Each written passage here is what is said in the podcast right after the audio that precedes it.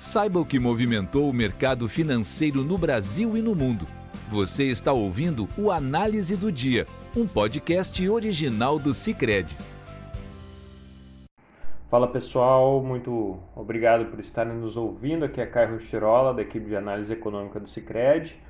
A gente vai comentar então os principais movimentos de mercado nessa sexta-feira, dia 23 de dezembro aí de 2022. É, o destaque ainda na esteira da aprovação da PEC de transição desidratada, que foi caminhada por quatro anos, reduzida no Senado para dois e aprovada pela Câmara aí para duração de um ano, mais ou menos 200 bilhões de impacto estimado fora do teto de gastos a partir do ano que vem, mas trazendo um pouco mais de clareza sobre o quadro fiscal de alguma forma para o ano que vem nessa virada e transição é, de governo. Então, o cenário doméstico continua mostrando vida própria, digamos assim, é, durante o dia de hoje, recuperando é, parte das perdas recentes e contrariando, inclusive, o movimento de cautela do exterior. Então, mas além da questão envolvendo contas públicas aí para o Brasil, tivemos o destaque, o PCA 15 de dezembro, mostrando um, uma variação positiva, ainda um nível médio, é, abaixo das expectativas, é, o que deram um empurrão aí para os ativos locais hoje. O IPCA 15 registrou, desacelerou, né? então ele registrou uma variação de 0,52, a menor para o mês desde 2018, também em 12 meses aí alcançou 5,9 é por cento o valor mais baixo para a série acumulada em 12 meses desde março de 2021, quando atingiu 5,52%. É, nesse ambiente aí o Ibovespa, que também contou aí com uma ajuda do petróleo hoje, ele em que a Rússia pretende cortar a produção no ano que vem, então o petróleo deu uma valorizada, o Ibovespa pegou um ritmo acima dos 109 mil pontos, caminhando para encerrar a semana com uma alta acima de 6,5%. Até o horário de produção desse episódio, agora são 15 para as 17 horas, o índice tinha uma alta de 1,82%.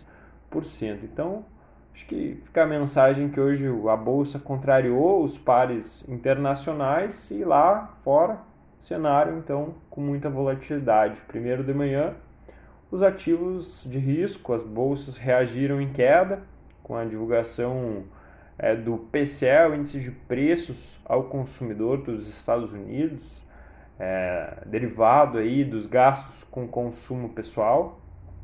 Ele ficou alinhado às expectativas de mercado, porém na sua divulgação também foi é, divulgada aí é, os dados de rendimentos dos norte-americanos acima do previsto, mostrando é, uma resiliência aí da renda pessoal nos Estados Unidos. Cresceu 0,4 em novembro ante outubro, superando aí as expectativas que era de 0,3. Isso aí trouxe um pouco de aversão ao risco.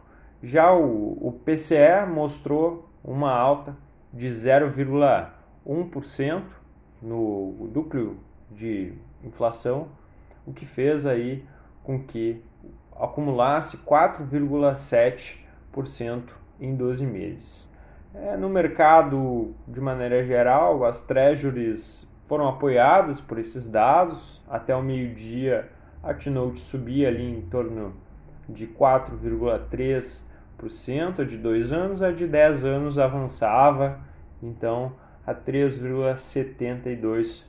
O DXY também deu uma fortalecida, ainda que perto da estabilidade, quase próximo em torno de 0%, ficando ali em 104,3 pontos. As bolsas, elas oscilaram, como eu falei, bastante durante a manhã. Ela caía ali, o Dow Jones, S&P 500 Nasdaq também, ah, mas após a divulgação do índice de sentimento do consumidor nos Estados Unidos, elaborado pela Universidade de Michigan, avançou aí a 59,7 acima da previsão de 59 pontos.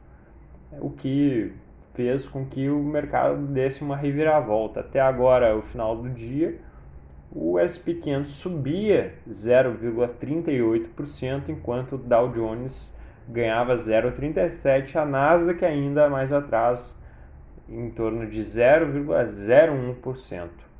Como eu tinha mencionado sobre o petróleo, a gente teve no noticiário o vice-premier da Rússia, Alexander Novak, afirmando aí que vai ter um corte na produção de petróleo em 2023 em torno de 500 a 700 mil barris por dia. Em termos de comparação, quando a OPEP anunciou em outubro, o corte de produção era de 2 milhões de barris dia, então joga mais pressão é, para esse balanço aí de oferta e demanda, né? Um, uma perspectiva de demanda menor vinha ajudando os preços a arrefecerem, porém, se a gente tiver uma oferta maior, menor também, né, no ano que vem, a tendência é de estabilidade ou até um pouco de pressão ali, pra, acho que na tentativa de manter também é, em torno de 80 dólares o barril, mas isso se dá no contexto de uma resposta ao teto de preço de 60 dólares imposto aí pelo G7 e pelos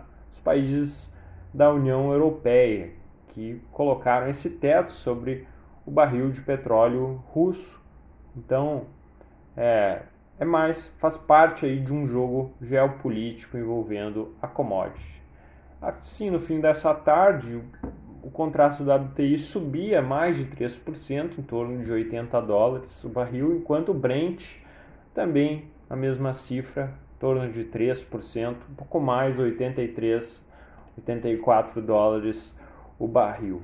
Voltando para Brasil, tanto juros e câmbio, a gente viu um movimento, digamos que positivo, no sentido de despressurização.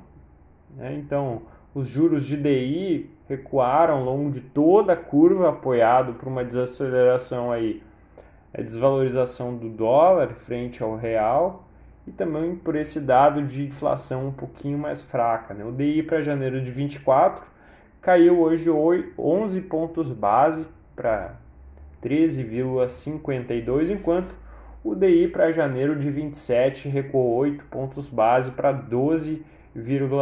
12,82. Vale notar que desde o fechamento de sexta passada, as taxas médias e longas aí da curva elas cederam em torno de 100 pontos base, tá? 1%. Né?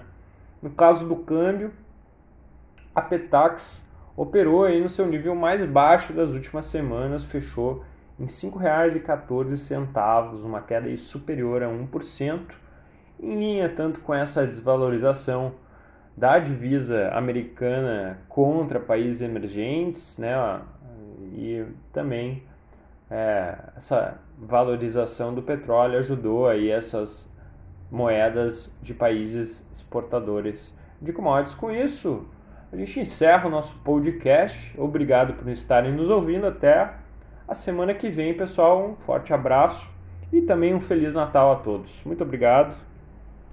Você ouviu o Análise do Dia, um podcast original do Cicred. Até a próxima!